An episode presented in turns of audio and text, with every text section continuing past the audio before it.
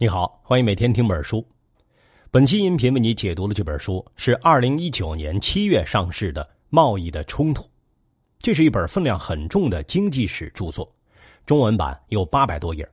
他用详实生动的史料，全面梳理了美国从建国至今两百多年间国际贸易政策的变迁。在美国特朗普政府刚刚掀起贸易战的时候，很多人都不理解。美国不是全球自由贸易最积极的倡导者吗？怎么说翻脸就翻脸呢？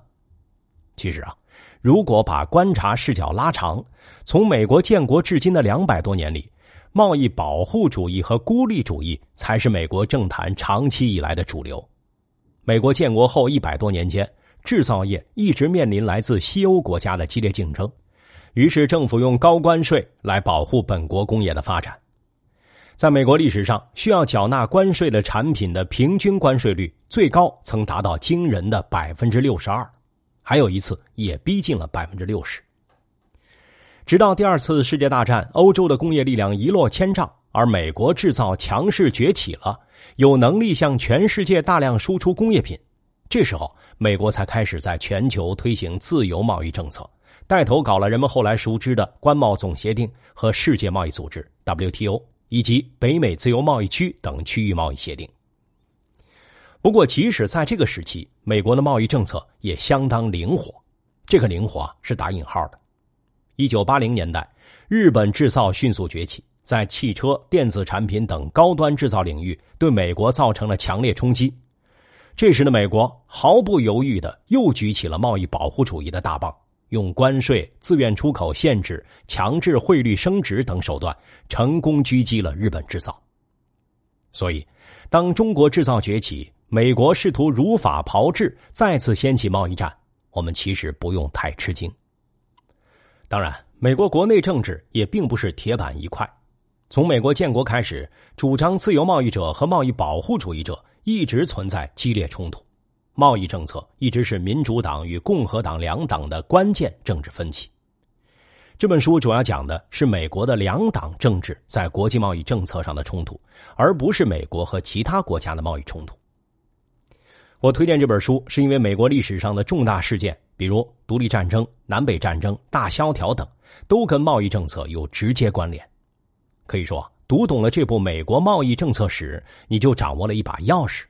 不但能够探究那些隐藏在重大历史事件背后的利益冲突和政治博弈，还可以理解特朗普政府种种神操作背后究竟有着怎样的历史渊源与政治基础。本书作者叫道格拉斯·欧文，是美国经济史学家，他曾任美联储经济学家和美国总统经济顾问委员会经济学家，长期致力于美国经济和国际贸易政策的研究，是这个领域的权威学者。这本书是欧文教授多年学术生涯的集大成者。好了，介绍完这本书的基本情况，下面我就从三个方面来为你详细讲述贸易的冲突怎样深刻塑造了美国。第一，先来看贸易与战争的关系。美国本土只打过两场战争，就是独立战争和南北战争。这两场战争的起源都和贸易的冲突有关，这是为什么？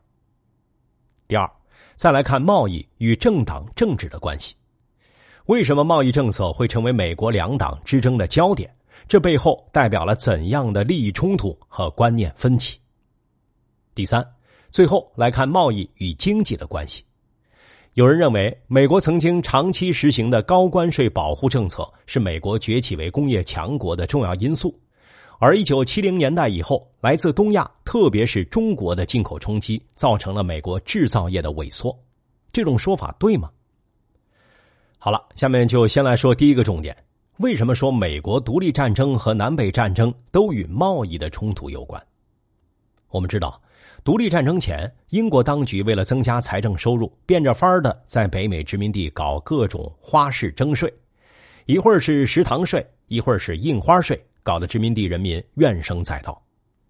按照通常的说法，独立战争的导火索——波士顿清茶事件，就是为了反抗英国新开征的茶叶税。对于这段历史，这本书给我们披露了不一样的历史细节。在一七七三年的茶叶法案 （Tea Act） 颁布之前，殖民地的茶叶进口就一直有关税，而且税率很高，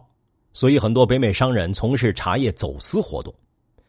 有种说法是，当时北美消费的茶叶中有三分之二都是走私货。英国为了打击茶叶走私，通过茶叶法案授予东印度公司在殖民地的茶叶销售垄断权，同时大幅削减殖民地的茶叶进口关税。也就是说，茶叶法案实际上是大幅降低了茶叶关税，让北美市场的茶叶价格因此便宜了一半。那为什么殖民地人民还会不满呢？原来啊，关税降低后，茶叶走私活动就无利可图。而这些走私商人又没有资格从事合法茶叶贸易，等于断了财路。于是，他们想办法煽动起了当地人民的反英情绪，制造了这起盗茶事件。英国当局被这起事件激怒，双方冲突升级。英国与北美殖民地之间先是相互贸易禁运，最后发展成直接的军事对抗，北美独立战争就此打响。经过八年抗战，北美十三个殖民地终于赢得了独立。有意思的是啊，独立后的美国本质上并不是一个统一的国家，而是由十三个拥有独立主权的州组成的联盟。这些州呢，本来打算各过各的小日子，他们的联合程度甚至比不上现在的欧盟，彼此之间没有统一的关税政策。直到一七八七年，也就是在赢得独立战争四年之后。美国的国父们下定决心结束这种松散联盟，把美国变成一个真正的国家。那为什么会出现这样的转折呢？直接原因就是英国对美国的贸易排斥。当时英国虽然承认了美国的独立，但仍然心怀怨念，把美国排斥在自己的内部贸易体系之外，对美国商品征收高额关税，这导致美国的出口暴跌，出现巨额贸易逆差。并引发了严重通货紧缩。为了扭转局势，美国联邦政府想以高关税对英国进行报复，逼迫英国对美国开放市场。但是在现有的联邦体制下，根本做不到这样。十三个州各有各的贸易政策，贸易利益也各不相同，根本没办法做到统一行动、一致对外。更麻烦的是，由于收取关税的权利在州政府。联邦政府没有任何可靠的财政收入，只能依靠各州的拨款。各个州也是能拖就拖，后来干脆集体欠费。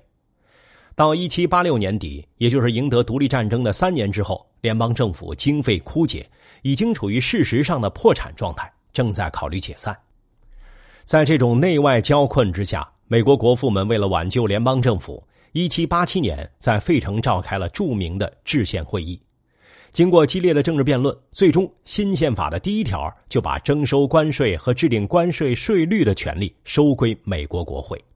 这样一来，联邦政府不但解决了财政收入问题，还拥有了制定统一贸易政策的实际权利。但是，国会很快就发现，在制定对外贸易政策时，很难调和国内各地区之间相互冲突的贸易利益。当时，美国的国际贸易格局是主要出口农产品。而大量进口来自英国的工业品。与此同时，在美国东北部新英格兰地区，棉纺织业等制造业开始兴起。这些新兴制造业面临来自英国的强大竞争，他们迫切希望政府对英国工业品征收高关税，以保护本国竞争能力还很弱的新兴工业部门。另一方面，美国南部是农业州，他们种植的棉花、烟草等经济作物只靠国内市场消化不了。需要大量出口，高关税带来的工业品价格上涨，会推高农场主的生产和生活成本，而且高关税还可能引起其他国家的关税报复，从而影响农产品出口。所以，南部农场主集团强烈要求政府采取低关税政策。美国国会面对这两种截然相反的利益诉求，左右为难。国会的最终态度取决于代表不同地区利益选民的议员人数比重。也就是谁人多谁说了算。在美国建国后的几十年中，北方工业州的人口快速增长，这意味着在按人口数量来分配席位的众议院中，代表北方工业集团利益的议员席位越来越多，贸易保护主义越来越成为国会的主流，关税率当然也就越来越高。国会在一八二八年通过的一部关税法案中。把应税进口商品的平均关税率提高到了历史最高水平百分之六十二，这个结果终于激怒了代表农场主利益的南方各州。南卡罗来纳州就宣布，高关税的好处全部归北方制造州，而带来的成本全部由南方农业州承担。这实际上是北方对南方的经济剥削，因此是违宪的，拒不执行。南卡罗来纳州还威胁要和其他南方州一起退出联邦。当时的美国总统杰克逊被南方的态度激怒，宣布将动用联邦武装力量强制征税。双方的军事冲突一触即发。简直可以看作是三十年后南北战争的一次预演。当然，南方州之所以对高关税问题反应这么激烈，还有一个更深层的原因。南方州认为，高关税只是联邦政府对南方利益动手的第一步。如果这一步得手，那么联邦政府的下一步就是要废除奴隶制，这将从根本上摧毁南方的农场经济。所以，南方州咬住高关税问题不放，制造了这起危机。分裂压力之下，国会随后大幅削减了关税，暂时缓解了危机。但是，这次危机让南北双方的矛盾公开化，裂痕从此加深，为日后的南北战争埋下了伏笔。好了，以上就是为你讲述的第一个重点：独立战争与南北战争都跟贸易的冲突有关。英国对北美的贸易政策引发了独立战争，并促成了美国新宪法的诞生。而美国南北双方在贸易政策上的深刻分歧，为南北战争埋下了伏笔。其实，在整个美国历史上，南北冲突只是错综复杂的贸易冲突的一个方面。贸易政策一直是引发美国国内政治冲突的源头，不仅涉及利益之争，还涉及到观念之争与党派之争。这种局面究竟是如何形成的呢？这就是接下来要讲述的第二个重点。早在建国时期，美国的国父们就对贸易政策产生了激烈的分歧，由此分裂成了两个党派。以汉密尔顿为首的联邦党人反对自由贸易，支持重商主义。重商主义的意思不是看重商业，而是看重商业贸易带来的顺差，尤其是带来的金银。汉密尔顿在担任美国财政部长期间，曾经撰写过一份美国历史上著名的政策文件，叫《关于制造业问题的报告》，提出政府应该用进口关税、直接补贴等手段来扶持本国制造业发展。联邦党后来变成辉格党，再后来又演变成了现在的共和党。在二战前，共和党主要代表北部工业州，坚定支持贸易保护主义。与此同时，美国的第三任总统杰斐逊和第四任总统麦迪逊，他们是坚定的自由贸易主义者，反对汉密尔顿的主张。杰斐逊和麦迪逊创立了民主共和党，后来演变成了现在的民主党。在二战前，民主党主要代表南方农业州，一直是自由贸易的代言人。两党在贸易政策上针锋相对，于是美国政坛就出现了一种很有趣儿的现象。如果共和党形成了统一政府，也就是说，共和党拿下了总统和参众两院的多数席位，那么关税就会一路走高；反之，如果是民主党形成了统一政府，那么关税就会一路走低。而如果是分立政府，也就是说，总统及参议院和众议院多数席位分属不同的党派，那么就会形成政治僵局，关税税率保持不变。这样的政策运行机制是不是合理有效呢？作者持有保留意见，他指出，这里面最大的问题就是，不管是共和党议员还是民主党议员，他们在贸易问题上都是屁股决定脑袋，也就是说，议员们只考虑各自选民的局部利益，而没有从公平正义和整个国家的公共利益去考量。这样一来，关税之争就变成了各个利益集团之间的扳手腕，造成了严重的政治腐败。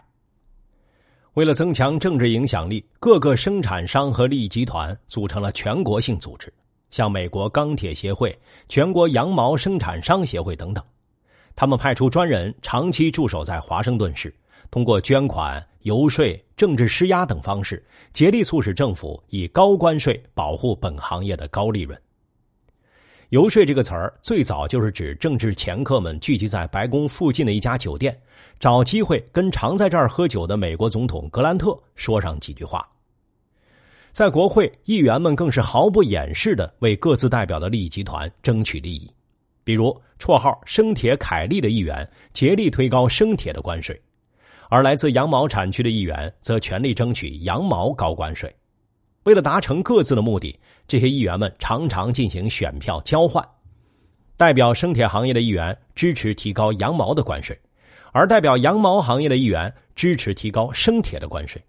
这样一来，关税被层层推高，各个生产力集团的利益都得到了满足，但广大消费者的利益就被牺牲掉了。那么，在关税博弈中，有没有代表消费者一方的势力呢？也有，但不是普通消费者，而是那些产业的下游生产商，比如。生铁行业的下游厂商是机械公司，羊毛行业的下游厂商是毛纺织品公司。对生铁和羊毛征收高关税，会导致国内价格上涨，等于推高了这些下游生产商的生产成本。奇怪的是，这些下游厂商的反应不是敦促政府降低原材料的关税，而是要求政府对下游产业提供与上游产业同等程度的保护。结果呢，进一步推高了关税。在各个利益集团一片混战的同时，共和党与民主党之间也展开了关于贸易理念的激烈辩论。美国历史上曾经有一场著名的1888年关税大辩论。我们简单了解一下辩论双方的观点。支持贸易保护主义的共和党认为，高关税能够保护国内厂商的利益，让他们有机会发展壮大，同时也保障了本国工人的利益，让他们可以拿到高工资。虽然高关税会短暂提升国内物价，但同时也能刺激国内生产，加速国内经济发展，最终让国家变得强大，全体国民都能获益。共和党声称，支持贸易保护就等于爱国主义，提倡自由贸易者都是代表国外利益集团的卖国贼。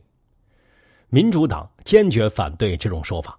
民主党认为，高关税等于是对国内消费者和农民加重税。是以牺牲大多数国民的利益为代价，为特定利益集团捞取高额利润，从而催生了一大批效率低下的垄断组织，进一步剥削消费者。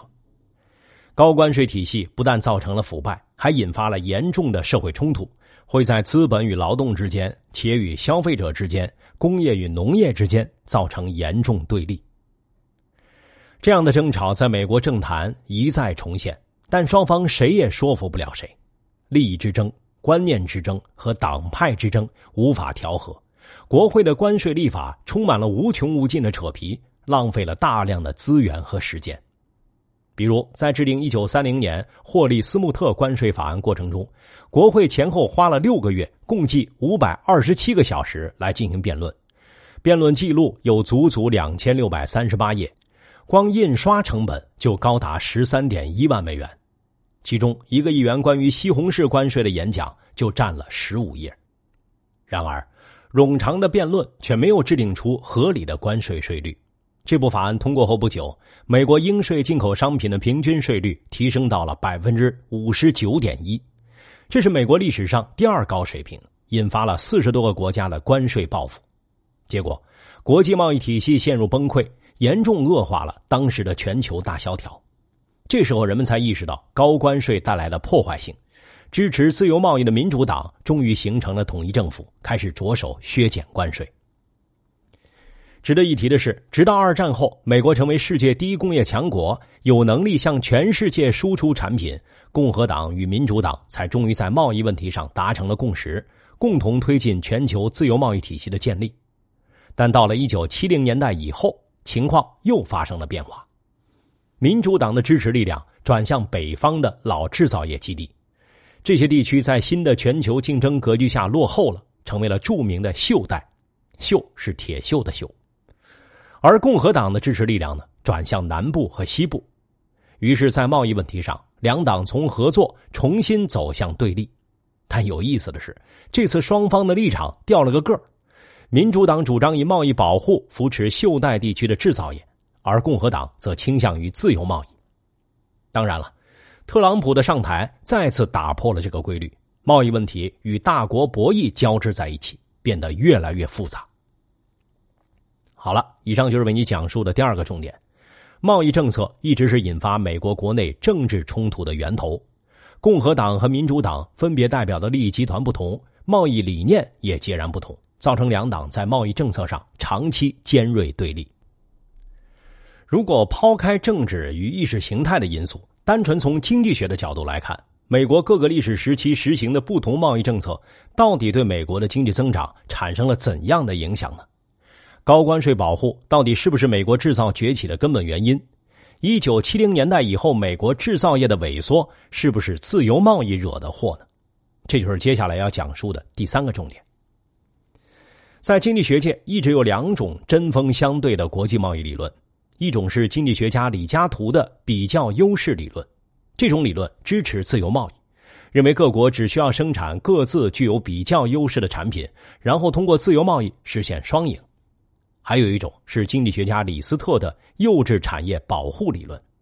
这种理论反对自由贸易，认为落后国家应该通过高关税保护还在萌芽中的民族工业，这样才能实现对先进国家的经济赶超。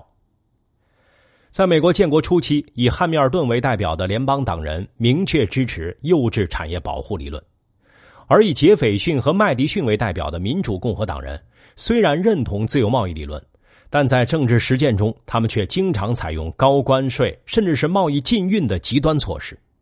事实上，美国独立后打响的第一场贸易战，就是由主张自由贸易的杰斐逊总统发起的。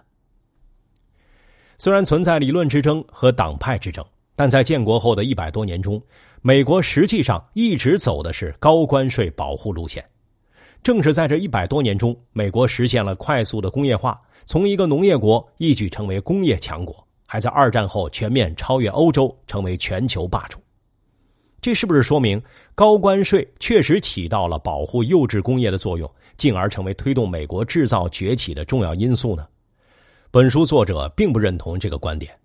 严格来说，保护幼稚工业是指政府选定某些重要的新兴产业，然后进行定向扶持。然而，在美国的政治实践中，所有的生产商利益集团都想来分一杯羹，导致最后出台的关税政策是不分青红皂白的一刀切，对原材料和制成品、夕阳产业和新兴产业都实施同样的保护，很难说是真正促进了需要保护的幼稚工业的发展。以马口铁产业为例，马口铁是表面涂了一层锡的钢板，在当时主要用来制作金属包装。比如罐头食品、饮料包装等，美国的马口铁曾经百分之百依赖进口，而在一八九零年代的十年间，马口铁产业突然迅猛发展，国产份额达到了百分之九十。巧的是，一八九零年颁布的麦金莱关税法案大幅提高了马口铁的进口关税。那么，是高关税促成了国内马口铁产业的发展吗？并不是。马口铁产业长期发展不起来，是因为用来生产马口铁的原材料，也就是涂锡钢板的价格太高。那为什么钢板价格高呢？很简单，一是美国国内没有发现大型铁矿，